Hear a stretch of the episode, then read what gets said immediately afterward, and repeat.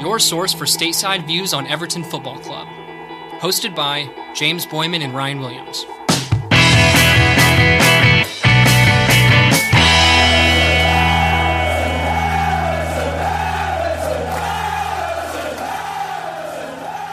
Ladies and gentlemen, welcome back to the American Toffee Podcast following Everton's 1-1 draw with Burnley at Turf Moor. My name is James Boyman, joined as always by my co-host Ryan Williams. Ryan, how are we doing? I'm okay, which is what 1 point means, but I'd be a lot happier if we had three. I guess we didn't blow it, but still pretty frustrated. Frustrating day for sure. I mean, Everton from Goal.com, Everton having kept a Premier League clean sheet since the opening day of the season. Not good. Certainly not again either. Not again. And we also, against Burnley, have yet to draw until today, or yesterday rather, in 12 Premier League meetings overall. 7 victories to 5 in favor of Everton. That was not the case today. First draw against Burnley in the Premier League. Quick shout out to Naj121 on the Discord for really Nostradamus-esque prediction of the match. He said 1-1 because Dom, but also because our defense isn't great. Hope I'm proved wrong. Sorry to say, Naj, you were proved entirely correct, but there's your shout out. Very good prediction there. And we just had to give a quick, I guess we had to put Ethan Zander, aka the Penny Blue, on the spot for. He does these ridiculous predictions every week, but this week was perhaps the most ridiculous of all, with predicting a 10-0 win, all goals scored by Richarlison to become the new league-leading goal scorer. That certainly was not the case. But, Ryan, over to you for your instant match reaction. I mean, I thought we had a chance at the 10-0, but unfortunately, when it ends in the 3rd minute, that doesn't make you feel real good. Missed opportunity. We'll get into it in more detail, but I just... missed opportunity. It's a match that when your defense is struggling and you supposedly have a high-powered offense, there's merit in being able to shut down a good team and maybe take points, especially on the road against better teams. But really, it's probably more important just from a mathematical standpoint to take 3 points against the teams you should. And that is, having done this podcast now for over 2 years, the recurring theme of Everton, unable to take points, 3 points off the teams we need to beat. It just felt, it was like deja vu, back to square one all over again. The game was begging to be won. I mean, it's never good when you concede that quickly, and that was certainly a huge problem. But after that, once we equalized on the cusp of halftime, the entire second half, they were begging us practically to beat them. We just were unable to find the final way through. I mean, the fact that they were time wasting like 30 minutes into the match, I think says it all about how they approached the match. And Everton just didn't match that with any kind of intent or, I mean, again, we had chances, but unable to execute in the end. And there was really not a whole lot of enterprising going forward, and really no one took it upon themselves to win the game. And we certainly had our chances. Ryan, over to you for some observations that you had.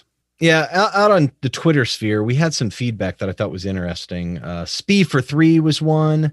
Cody Reader, we want Mitch. Thank you, Mitch, for saying bleeping as opposed to the actual word. We appreciate that. We can keep it good on the air. They all kind of said the same thing. You know, the key point to tell if this year was different. Posting this again, you know, the tailspin continues. Feels like every performance we've had against bottom three clubs post the Lukaku era. I've watched the same bleeping game against these clubs for 10 years now. I guess we didn't bleep that one out. Sorry, but we did for the pod.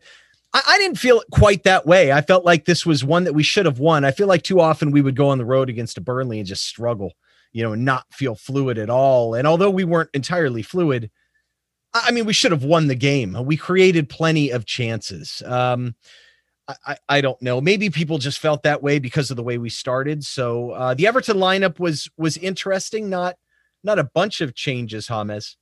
No dramatic changes. So the key changes here were Holgate out for Mina, which makes sense given Burnley's style of play. They're going to look to put in a lot of crosses, which of course they ultimately did. And then the interesting one being Delph coming in for Tom Davies and then switching Iwobi back from the left to the right side, putting Delph presumably at left wing back, and looking at that back, basically a back five to start. Burnley's lineup, I mean, they just play the same guys week in, week out. And this is what we've seen a lot of. these teams that are consistently able to play the same lineup, unsurprisingly, are able to, I guess, execute on the manager's vision for the club, the team, their style of play.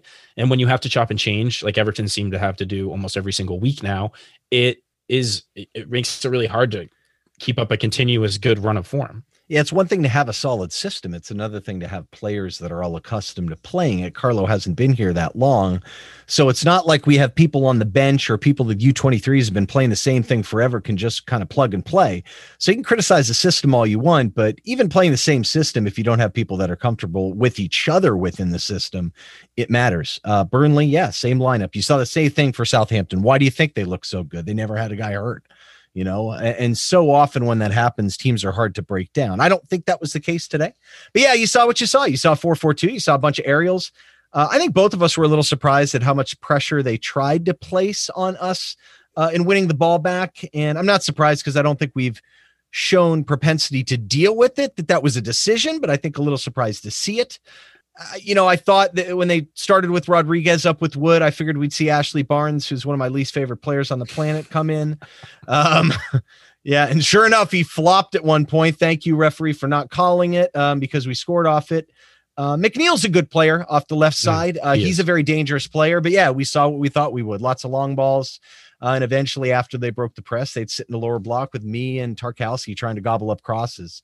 But yeah, I mean, it's Leeds the same way. You know, they've been pretty healthy. It's the same people. I mean, especially pressure. You know, you really need the same guys in there. And we're just missing that consistency and execution. I thought the tactical setup, it was a little bit different, and maybe that was a function of Iwobi, but there was obviously a big change when Delph got hurt. Right. Yeah. I mean, so when we started, obviously you had Delph at the wing back, Iwobi. I thought we looked, or Iwobi on the right hand side. I mean, I thought the back line looked pretty out of sorts. Burnley didn't. I mean, they scored immediately, right? I had barely sat down to start watching the match before we're down 1-0, and that is against a side like Burnley. You can't give up the first goal because that allows them to sit back and do everything. But as you said, Ryan, I was really surprised at how much they pressed and how high they pressed regularly in the first half. I mean, it's not typically their MO, but I think they've identified that Everton are not great at breaking a high press. And we've shown that, you know, guys aren't always willing to take guys off the dribble, to beat the one or two guys individually, which then kind of unravels the whole system of pressure that the team's applying. But James tucked in on the right-hand side, fairly typical. I mean, he was, I think, as the seasons wore on, he's been given more freedom to roam, and he's always kind of done that since he's been in a blue shirt, but he really seems to be popping up all over the place, going all the way over to the left-hand side to create mismatches. And at times that left a ton of space for Iwobi to exploit, especially in the second half on the right-hand flank, but it also left him a little bit isolated, I think, with not a whole lot of options going forward.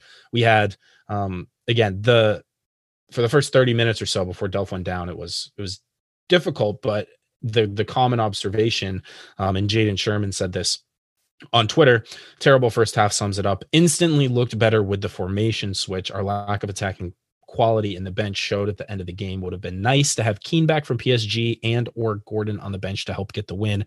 And I think that's the formation change going back to the back four. I mean, we've had these calls for continue with the back five, try it out, but it just never really seems to click for Everton, no matter how we try it, who the personnel are. The players always look like they're a little bit lost, a little bit unsure of themselves. And once Delph went out with, I mean, the most obvious hamstring injury perhaps of all time, which is so typical for Fabian and unfortunate, but in isolation in this one particular game, I think it helped us a lot because it allowed Ben Godfrey to go to a left back position. Certainly not something he's very accustomed to, but I thought he did really well purely on the defensive side of the ball. But I think the lack of offense, I mean, we really missed kind of the two-way ability of Lucas Digne on that left-hand flank. It's frustrating because you would think with three in the back, that center backs would feel a little more liberated to come out and be more aggressive, challenging, shot taker. So we've seen 2 weeks in a row where the goal was scored off a shot from distance. This time it was, again, failing to close down on someone or coming to, you know, initially it was Godfrey failing to close down a Rafinha and then backing off. That one's a little bit unfortunate because it got through him. Part of that's a technique issue. But again, Michael Keane, the same thing. I think tactical setup was certainly better when we played with the four, but let's not get too crazy here. In essence, Ben Godfrey was playing as you know, a surely defensive player. He really didn't get up the pitch at all. But yeah, it was very interesting as the game went on. When we look at the passing network, I mean, everything was played through Iwobi. I mean, Iwobi had the most touches on the team, and he was isolated at times, very much so, and almost forced to do either dribble by someone and cross it, or he really didn't have. A couple times later, we were effective when Decore came over to his side, playing him through once. James, that made it a little bit difficult. But yeah, I don't know if it was so much the tactics or how the players played within it. I will say this. After the goal, we did take care of the ball pretty well. I mean, we were only dispossessed 5 times. We had possession. I mean, even in just early into the second half, we're at 61.5% possession, almost at that overall. And when you look at kind of the timeline and stuff, I mean, they didn't create many chances, honestly. So, you look at the goal, I think it's worth discussing. So it's worth a quick discussion on the world of XG and post-shot XG. So expected goals is basically a measure historically of players taking a shot, the chance of it going in based on all sorts of different parameters. If the ball's on the ground, in the air, there's traffic, distance, angle type thing. There's also post-shot expected goal, which takes into account the quality of the shot. So Brady's goal XG was 0.06. Why? Yeah, it's from distance and had someone in front of him. So normally they're not scoring from there. His post-shot XG was 0.33. It was a good shot. No question about it. Now, again, still, I would be remiss to say that Jordan Pickford has the third worst P90 goals conceded from outside the box in the top 5 European leagues right now this year. Wow. Yeah. And I didn't look for last year, but I'm sure it was high again.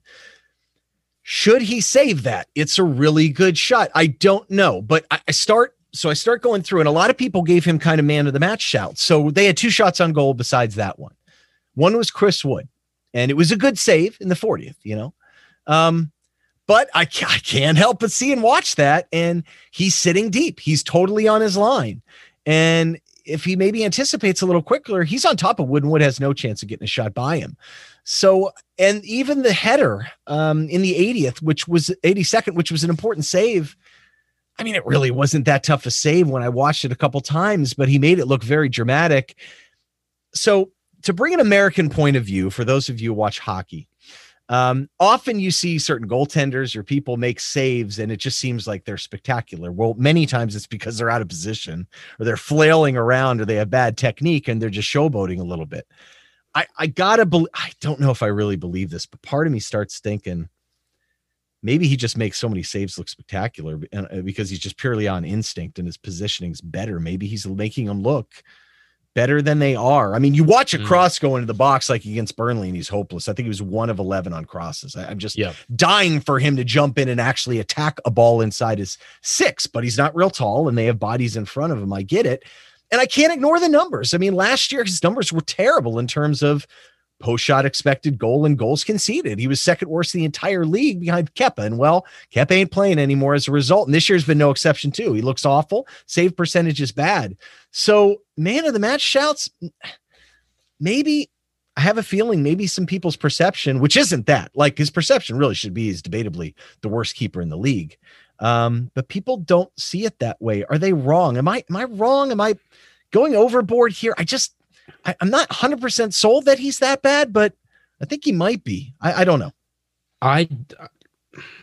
This is an interesting debate, and I think you make some really good points.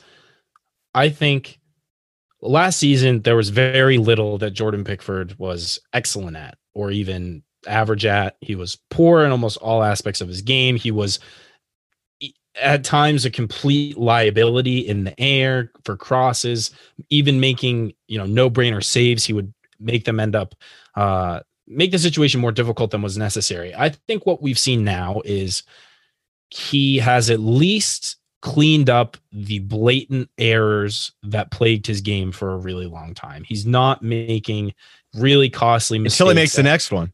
Knock on wood. Right. Huge knock on wood. But he doesn't inspire a great deal of confidence. Like when we're getting crosses into the box, he's punching ones that I think most decent keepers can grab. He is indecisive coming off his line. He'll start to come and then he'll back off. He's not making the decisions really quickly, but then when he's forced into like a reaction save, he oftentimes has come up with the goods in recent weeks. But even then, like you said, Ryan, I think part of it is he might be a little bit out of position. There's no question he made two solid saves today that would have changed the game. I mean, if Burnley go up 2-0 before half, the game's done. I don't think there's any chance that we show any fight and come back. So that save was huge. But I also think the context in which the save was made maybe makes people overrate the performance overall, just because of it was kind of clutch timing, I guess. So when you look at it, just the numbers are what they are, and they're not perfect. I mean, the sample size of saves is not high, so you can fluctuate. I'm looking at a total expected post-shot goals of 0.69, and he gave up a goal. So he didn't do better than that. I mean, right. I know that's very simplistic, but the only matches he's done better than his post-shot expected goals, Liverpool, tie, Leeds, he was good, no question. Although he got beat on a goal that was still, he played well, no question, and Spurs. That's the only ones. I mean, you start asking questions. I don't know. We have Robin Olsen here for a reason. I don't know what we do next week. It was curious. He wasn't even on the backup chart, so I don't know what's going on there. But anyway, is such a weird, it's really weird to me because Southgate and Carlos seem to have a ton of faith in Jordan Pickford. And I mean, I thought Nick Pope was really solid yesterday. He looked really good. So he's tough to beat. It's a bit baffling. I mean, he's a little bigger. He's got more wingspan. He can definitely better in the air and coming for crosses. But the fact that Robin Olsen has come in once and done quite well and hasn't even got a sniff since is a little bizarre. But also, I don't think Pickford has had any gigantic gaffes since then either. So, but again, he's not. Could he have saved the goal? Perhaps, but it's not one that's an easy save that he lets in like we've seen often in the past. It's a good shot, a really good shot, as you illustrated with the metrics backup. What it comes down to, though, I mean, I can't necessarily say it's Pickford's fault we lost. Right, exactly. I mean, there have been games when that was the case, though. Yeah, it's not crazy that I gave up one of those three shots went in, so that's fine. Really, what it truly comes down to is we didn't score enough. There's really not much more to it than that, So at one point, we were firing a lot of crosses in the box because Iwobi was isolated. And so I actually started charting our crosses and went back and Y-Scout and ran them through. I know that's ridiculous, but... Only you, Ryan. Yeah, maybe so. But I mean, really what it comes down to is we did not finish. There were opportunities. We didn't even react to crosses very well. I mean, you could go through them all in the 12th minute. Iwobi's cross, DCL, all he needs to do is barely touch it. It goes in. There was a rebound there. Decore didn't finish that one.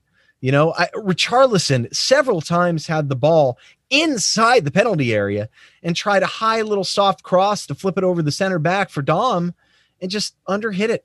At least twice. At one point, Dom, I remember rushing into space, running down the channel, which is not a strong suit, but he has the space to do it. In the 30th minute, all he has to do is somehow get it by his guy and get it over to Decore, who is just sprinting. And by the way, you want to see an example of Decore being able to run? I mean, I don't know if it was Tarkowski or not. He smoked someone. I mean, he was in. It was a tap, and he couldn't get it over. It got blocked. Iwobi cross where DCL high kicked it and Richie was offsides. I mean, that was a good cross. It just didn't adjust all that well. And there were a couple other ones. Oh my God. I mean, Iwobi in the 63rd fired one in. It just, I don't know if me got it, but Richarlison, what are you doing, man? It split him and Decore. Yeah. And then the worst one still. And it was right after Iwobi had a very nice cross that me did really, really well with, was where Iwobi got to the line because Decore played him through on the ground to James on the 12th. And I don't know if James just didn't anticipate or didn't come at the ball. I mean, maybe he was surprised that the defender got around him, but oh my God. I mean, yeah, it's just really disappointing. And then really the ultimate decision maker in a game. And I think this really matters is in the 90th minute, James plays Sigurdsson through. And I saw some people say, well, it got cut underneath his feet. Well, hold on a second. Siggy showed first because he was hoping he'd get a square ball. And then it went through by him to James. He turned the other way. He was open. His body was open. It was his first touch. So if the ball was underneath his feet, it's because his first touch stunk. I don't think that was it at all. Y-Scouts gave it a 0.37, by the way, expected goal. I, That's pretty, I think it's a little higher than that. I mean, come on, look where he is. He's inside the 12, basically. He finishes between him one-on-one. He's in one-on-one. He finishes that. It's a deserved win, and I don't think anyone would have been upset about it. Final expected goal and info goal was 2.31 versus 0.9. I don't think it was quite that big. But anyway, the point being, that's it. That's the difference maker. It's those moments, you know, if you're not going to get a tremendous volume of shots against Burnley, you got to finish. And I felt like in Leeds, it was the same way. Yes, we gave up a lot more against Leeds, but come on, man, you've got to finish your chances. When you have the ball in the final third that many times with your dangerous guys with the ball and opportunities to score, you've got to score. And that's been the problem, really. I mean, I don't fault the defense. You gave up 3 shots on goal, you know, and right. I don't necessarily fault Pick on this loss. There were some good performances. I can't pick a really bad one. And I mean, think there a bad one? I mean, like Michael Keane was the only one I looked at that made a couple big mistakes, I think, but was he overall bad? And I think that is what is kind of so baffling and so frustrating about this is you look at the last few games and it's, there's guys that have underperformed, sure, but there's no one that sticks out as being like God awful. And there's been a lot of players who have put in solid enough shifts, and the result just doesn't reflect, I think, the quality of play, of the entire team as a whole. I mean, I think, you know, you look at some of the highs early on the season. I mean, I don't think James was, I think the last few weeks he's waned in influence slightly. He still comes up and creates chances in big moments as he did for that Sigurdsson chance. Yep. But I also think that he may be starting to get found out a little bit. He's a really quality player. I wonder, and we talked about earlier, Iwobi being isolated. I wonder if, you know, a player who isn't renowned for his off the ball work rate, does he leave us a little bit exposed in situations where he's trying to shift position to try to move around to free up the ball, but then maybe we lose the ball. And then all of a sudden he's all the way on the left-hand side. They move the ball to the right. And like Iwobi, I mean, he was exhausted by the end of the match. Iwobi was, you could tell. Does Hamez's free the free role that he kind of demands as a player limit or harm us off the ball when he ends up putting us out of shape? I wonder what your thoughts are. I don't think he does if he's playing in the middle, and I don't think he did against Burnley. I think that's the difference. You know, against Burnley, I think he should have free roam to do those types of things. I mean, really what it comes down to is this, and you could argue it's personnel, which I disagree, but I understand why some people are saying it. Ben Godfrey was basically our left back. Yeah. And so let's get into him in terms of individual performances. I thought he was outstanding. 2 clearances, 3 interceptions. Football Wonder Kids put this together. I thought that was nice. 5 for 5 tackles, 1 block shot, 10 duels, 1 3 for 3 in long balls. I mean, his ball playing was good. That's all very solid. But really, when you're trying to break down a team that started to sit lower and lower, to not have another attacking player in there, basically to have 3 purely defensive players, that makes it harder to break them down. Now, I thought we created enough chances anyway, but can you see Man City or someone else doing that? No, I don't think so. And I think part of that is maybe Mina and Keane aren't the best in space, but that's kind of the way it goes. In terms of good performances beyond Godfrey, I think that was Alex Iwobi's best match in an Everton jersey. I know some people may think I'm being biased, but I thought he was much better, frankly, than he was even against Fulham. I don't know what your thoughts are. Well, when he's afforded that kind of space like he was, I mean, he'd get the ball on a switch and there would be 30, 40 yards of just emptiness for him to drive into. And we know that is an area that he excels. I thought he was very, very good. I think people are being a little bit harsh on the fact that he missed overhit a couple of crosses late. I thought by and large, he was one of our few players who actually helped us create anything significant on the offensive end. But back to talking about Godfrey, I mean, he was extremely good defensively, but when you're looking at a Lucas Digne sized hole in the team, and what he provides on offense, I mean, I think, what does he have? The most assists of any defensive player in the top 5 European leagues. When you take that out and you replace it with a player who is, first of all, right-footed and doesn't seem to be super comfortable using his left, I saw a lot of the time he was relying very heavily on his right foot, wasn't afforded any kind of license to get forward. When we have Lucas Digne making those overlapping runs, That makes things a lot easier for James to find those big switches, which he continues to look for regularly. But when it's just Richarlison making that run down the left flank, rather than having both Lucas Digne and Richarlison pressuring the defense, drawing them out of position, it really kind of limits the effectiveness of it. And I thought, you know, without Lucas Digne in the side, we really struggled. And we know a lot of our offenses come down that left-hand flank. Without it, it was all on Iwobi. He did an okay job, but we could have used a little bit more balance, and we just don't have the personnel to do it right now. So for Iwobi first, and then I'm going to get to the $1 million question. So first of all, Iwobi had 105 total actions as measured by Y-Scout and was 74 out of 105. That is an insanely high number. He had 108 against Burnley. With Arsenal in 2018. He was 88 of 108. And actually, I thought it was like a career high. No, he had 128 against Norwich in 2017 and had 108 successful ones. So I was a little shocked about that. But either way, for us, it's far and away the most he's been involved in a game. His expected assist was 0.48. I mean, he was 7 of 10 dribbles, 2 key passes, 8 progressive runs. That's his high in a Premier League match. It's something we talked about in terms of movement. He provided the inertia, the initiative. He was 3 of 11 in crosses, but I swear to God, I watched every cross he had. He had several others that should have had someone on the end of it, for heaven's sakes. Dispossessed only twice, considering he had the ball more than anyone else. Even defensively, had 3 tackles and an interception. I thought he was outstanding. Just because he hit 3 crosses or 2 crosses in the 90th plus minute does not mean he stunk. I cannot believe the recency bias in that one is insane. Did you not watch the game?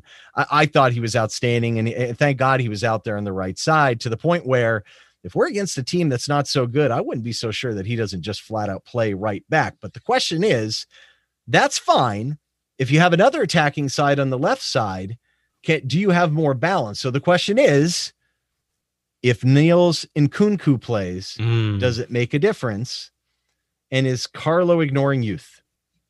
I think Carlo is realizing that this is just not, he's had one transfer window. He is limited players who he'd probably prefer to play if he had the choice. And I think it is a little bizarre that he seems to have frozen out both Nkounkou and Gordon. I think Gordon's a little bit more of a bizarre choice, given he has a little bit higher sample size as far as good performances against varying degrees of quality opposition, whereas Nkounkou, lest we say it again, was playing in the 4th division of France less than a year ago and has 3 or 4 senior appearances for us, most of which were against League 2 sides, League 1 sides. Yeah, Newcastle is the only one in the Premier League.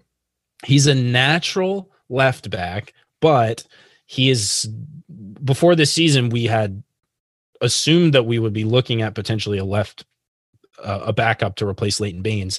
He happened to jump in and be deemed suitable to fill that role, but I don't think he's the ready-made product yet. And anyone who thinks that, and I don't think there are many people that are going that far, people think he deserves a chance. And I think that Burnley would have been a good opportunity to maybe give him that chance. It was a little bizarre to go with Fabian Delph, but Fabian Delph was a regular in the Man City side of left back that put up 100 points in a single season. So people saying Fabian Delph is like, it makes no sense to play him there. I mean, he had and it's City, it's not Everton. So take that with a grain of salt, and it's a different role entirely. But it's not like he has way more experience at left back than Niels Nkounkou at the level that he's expected to play at. And success at that level. I mean, people forget Fabian Delph is an English national team player for years. Right. In fact, I felt like he got called in last year. So I don't know. I will only say this. Carlo Ancelotti may just view Niels as a really good U23 player. Yeah. In all honesty. And you could argue he has no more experience than Thierry Smalls does.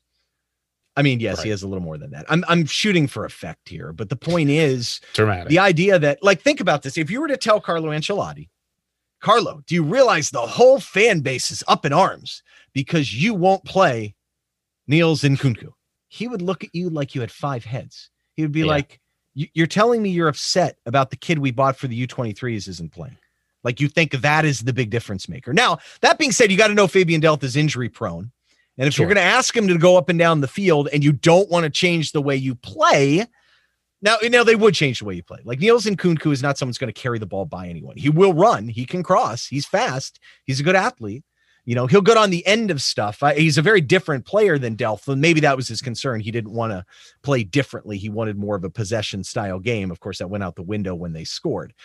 But I digress. Anyway, yeah, I think people are just getting way too overboard about this. Gordon has a much more convincing case of playing. But again, he also has greater competition too, because I think it'd be very hard to say that Anthony Gordon is a better footballer than Bernard. Yeah. And that's really who he's competing with. Now, we have congested in fixtures coming up. I think he'll get his chance, so I'm not freaking out about it. Do I think it would be nice to put on someone like him with legs at the end of a match? Would I put him on instead of Cenk Tosun and move Richie up top? Yes, I would. Yeah. But we also don't know how many people guys are in the shop. I don't want to beat this into the ground, but you get my point. I think we're overreacting in terms of the impact we think these guys are going to have. And frankly, Gordon, when you look at the numbers, hasn't been that great either. He's had some good moments, but he didn't take care of the ball. He's a little bit reckless with it. He's a young player that has a tremendous talent. I look forward to his future. But anyway, I think people need to relax a little bit on it. Going back to your original point and kind of summarizing things, the one I think that says it right is that Crypties from the Discord server made this comment. I think it's really good. If we could wave our magic wand and eliminate individual errors, we would be very good. Unfortunately, there's no end in sight. And really, that's a lot of what this comes down to. I know a lot of people like to hack on the system. They like to blame Carlo for the tactics. Again, and I think Leeds was no different. There's their individual mistakes. And the Chris Wood breakaway was an individual mistake. There was nothing tactically wrong with stacking him and Mina on top to deal with those guys. And the fact of the matter was that Keane went up for an aerial with Wood. He stuck his hands back out after he came down on the ground to show, I didn't foul him. And then Wood went right by him. He tried to reach out and grab him. He didn't really grab him. Grab him. Do anything. He won't be the last man. Mina's still there. Like, you can't do that. And you have to close out the shooter. At least this time it didn't go through him. You know, obviously Keane's techniques are a little more refined than Ben Godfrey's, but you've got to go get the guy. You're playing with three center backs. What is the hesitation to close down on a shooter? Or even if he's not shooting, he's at the top of the box. It's the most dangerous spot to be in. Those are individual mistakes. And one of them cost you. And individual mistake too. Gylfi not finishing. I mean, when you create chances, when you defend pretty well, you expect results, and we're not getting them right now. No. And we should have won this game. Should have won the game. We had Burnley were happy to sit back, waste time, go for a point.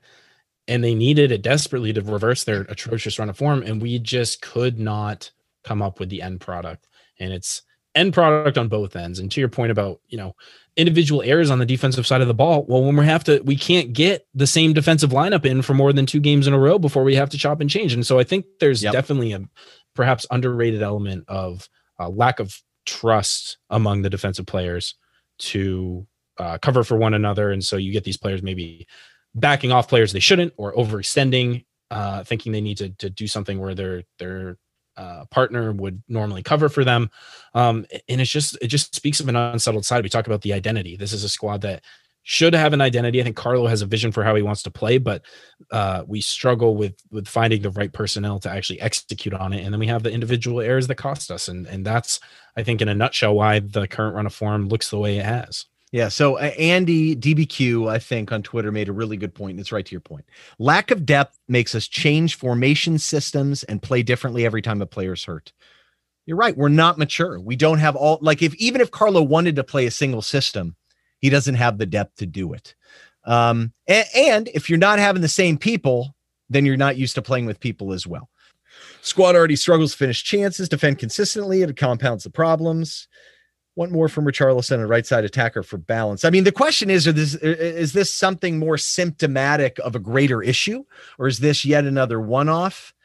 USA Toffee guy makes a really good point, I think. And he said, we're collectively too slow and unathletic. This is why that matters. So a lot of Carlo teams, I mean, this is a Sachi disciple, at least initially started out that way. He would like to press more, I'm sure. USA Toffee guy. So we can't press. And if one of our few athletes dribbles at someone, they are crowded out. So think about that. In this side, you would think Richarlison, Decore, say you play Iwobi up top right. If you want to press high or higher, those guys are athletic. They can do it. But, once you take one or two of them out, or have Iwobi playing right back or something with James playing up higher, it's harder. The team is not collectively athletic, though. And I think that's very interesting. A lot of people are calling out Richarlison's inability to finish. It does make a difference. He seems like he's a little off. And the last 2 years, he's finished very well. He's definitely exceeded his expected goals both years by, I feel like, 4 goals or something. And I think he is a good finisher. I mean, he does it with Brazil, but he's not quite that way. I think Mark Christopher has a good point too. He brought up something that maybe we haven't touched on, and that's the midfield play. And his point was, don't think Everton can win if Alon has to be counted on to both win balls back and advance them. I think the Burnley goal and the many misplaced balls, and again, we didn't possess too many, but we weren't swift in dealing with the press, was him trying to do too much. Do we think that has merit? I think it does. I think it does. And I think the midfield in general, I think the roles, I think, kind of bleed into each other a lot. You know, you look at DeCoy to play that box-to-box role, but it seems like Allen has been doing that more and more often the last couple of weeks, where he's expected to kind of sit deep, but also provide a lot of the central impetus to drive the ball forward, bring it forward. And he seems to do well at that, but at the same time, that I think that third midfield position, like in a two-man midfield, DeCoy and Allen tend to get found out a little bit. Once we added Andre Gomez, who we also haven't mentioned yet. I mean, Andre didn't have his best game, but I thought he played better than he has in recent weeks. He's still a massive defensive liability, but the ability to pick a long pass at least provided some balance, because he kind of could shift out to the left, provide maybe an option for James, or provide that switch back to the right-hand side when it came to the left.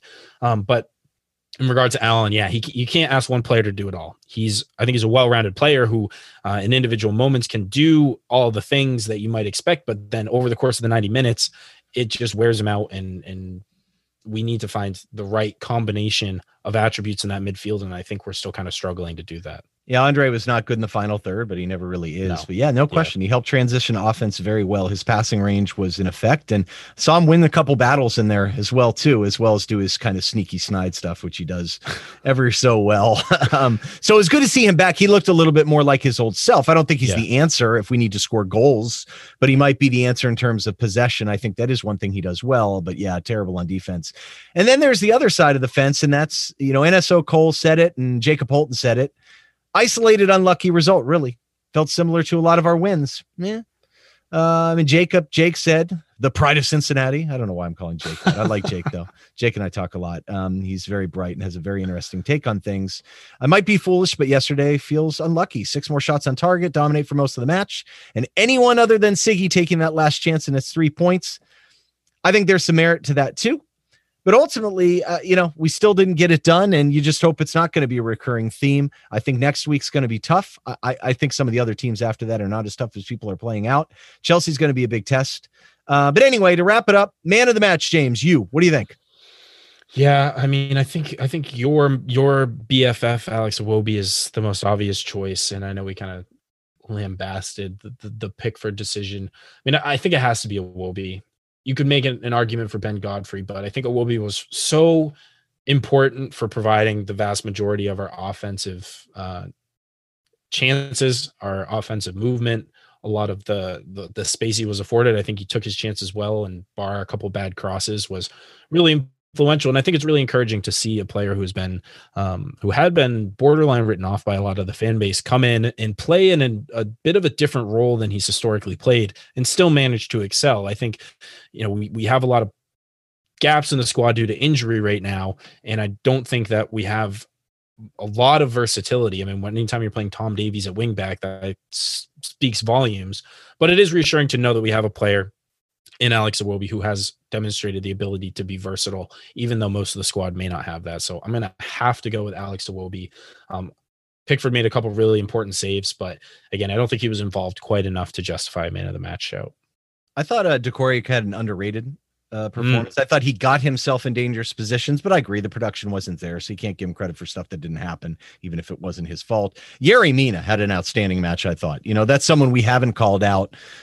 He was good all the way around, took control of the air, took control of the ball very well. He loves to put the front foot forward. I thought he had a very good performance against a tough opposition in terms of what he was being asked to do. But yeah, it's got to be Alex Iwobi. I'm sorry. I mean, I thought he was the most dangerous player we had out on the pitch. I mean, James was good too, but I really think it was Alex. Dom scored, but ultimately, you know, there are massive gaps between their back line and the midfield that we did not exploit. I feel like Dom's got to get better at coming back to the ball to bring more people in the offense. But ultimately, yeah, my man of the match was Alex Iwobi. And I think that pretty much kind of wraps her up. James, any parting shots? Yeah, I mean, I think we just have to look ahead at the December schedule. I mean, there was the chart that came out, or the graph. Everton have an average of 2 matches. This is like specifically, I think, the end of December into early January. It's going to be a lot of fixtures in a very short period of time to a squad that's already decimated by injury. So I think rotation is going to be something that's really important going forward. I think we will see guys like, as you said, Ryan Nkounkou will get a chance. Gordon's going to get a chance. Guys will get chances, and it's upon them to take it. But you look next few matches, we've got Chelsea, we've got Leicester, Arsenal, and then the quarterfinal against United. So that is a tough 4 games. I mean, I don't think Arsenal are quite as good. I mean, they just lost in the London Derby today to Spurs, who, again, looking back, our last clean sheet was the opening day win against Spurs. Feels like we need to stop shipping goals and let the offense sort itself out. But not conceding first is going to be huge coming up, and I'm honestly a little bit scared, but I'm also hopeful that Carlo can solidify things. And what's nice is that we're not having this conversation about changing managers. I think everyone still fully backs the manager and has faith that we'll be able to kick on under him. The only thing I will say is my parting shot is when these young guys get a chance, cut them a break. You know what I mean? You can't, it's not fair to have that expectation that, I mean, Niels Nkounkou is not Lucas Digne.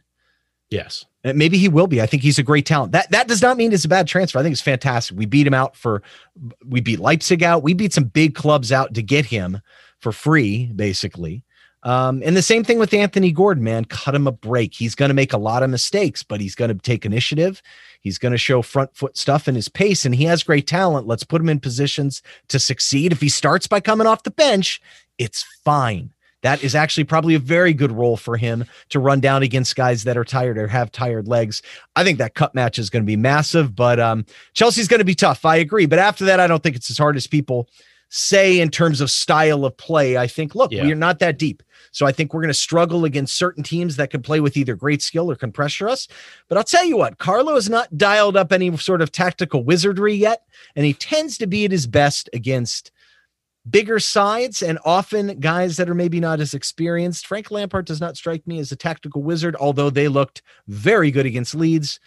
We'll see how it goes. I still have faith in this team. I'd love to get some guys back from injury, but we just got to solder on. And again, what matters is where we are at the end of the table. Right now, there's plenty of games left. Plenty of time left, and I think at least in the season, if not this podcast, because I think that's going to just about do it for us. Thank you, everyone, so much for checking out the show. If you don't mind leaving us a review and subscribe on your podcast platform of choice, please do give us also a follow on Facebook, Twitter, and Instagram at USA Toffee Pod. You can also go to linktr.ee/USA Toffee Pod. That is just a page that has all the links to all the socials and all of our places you can find the pod. And join our Discord also, invite.gg/ATP. That's going to do it for us, folks. Until next time, up the Toffees.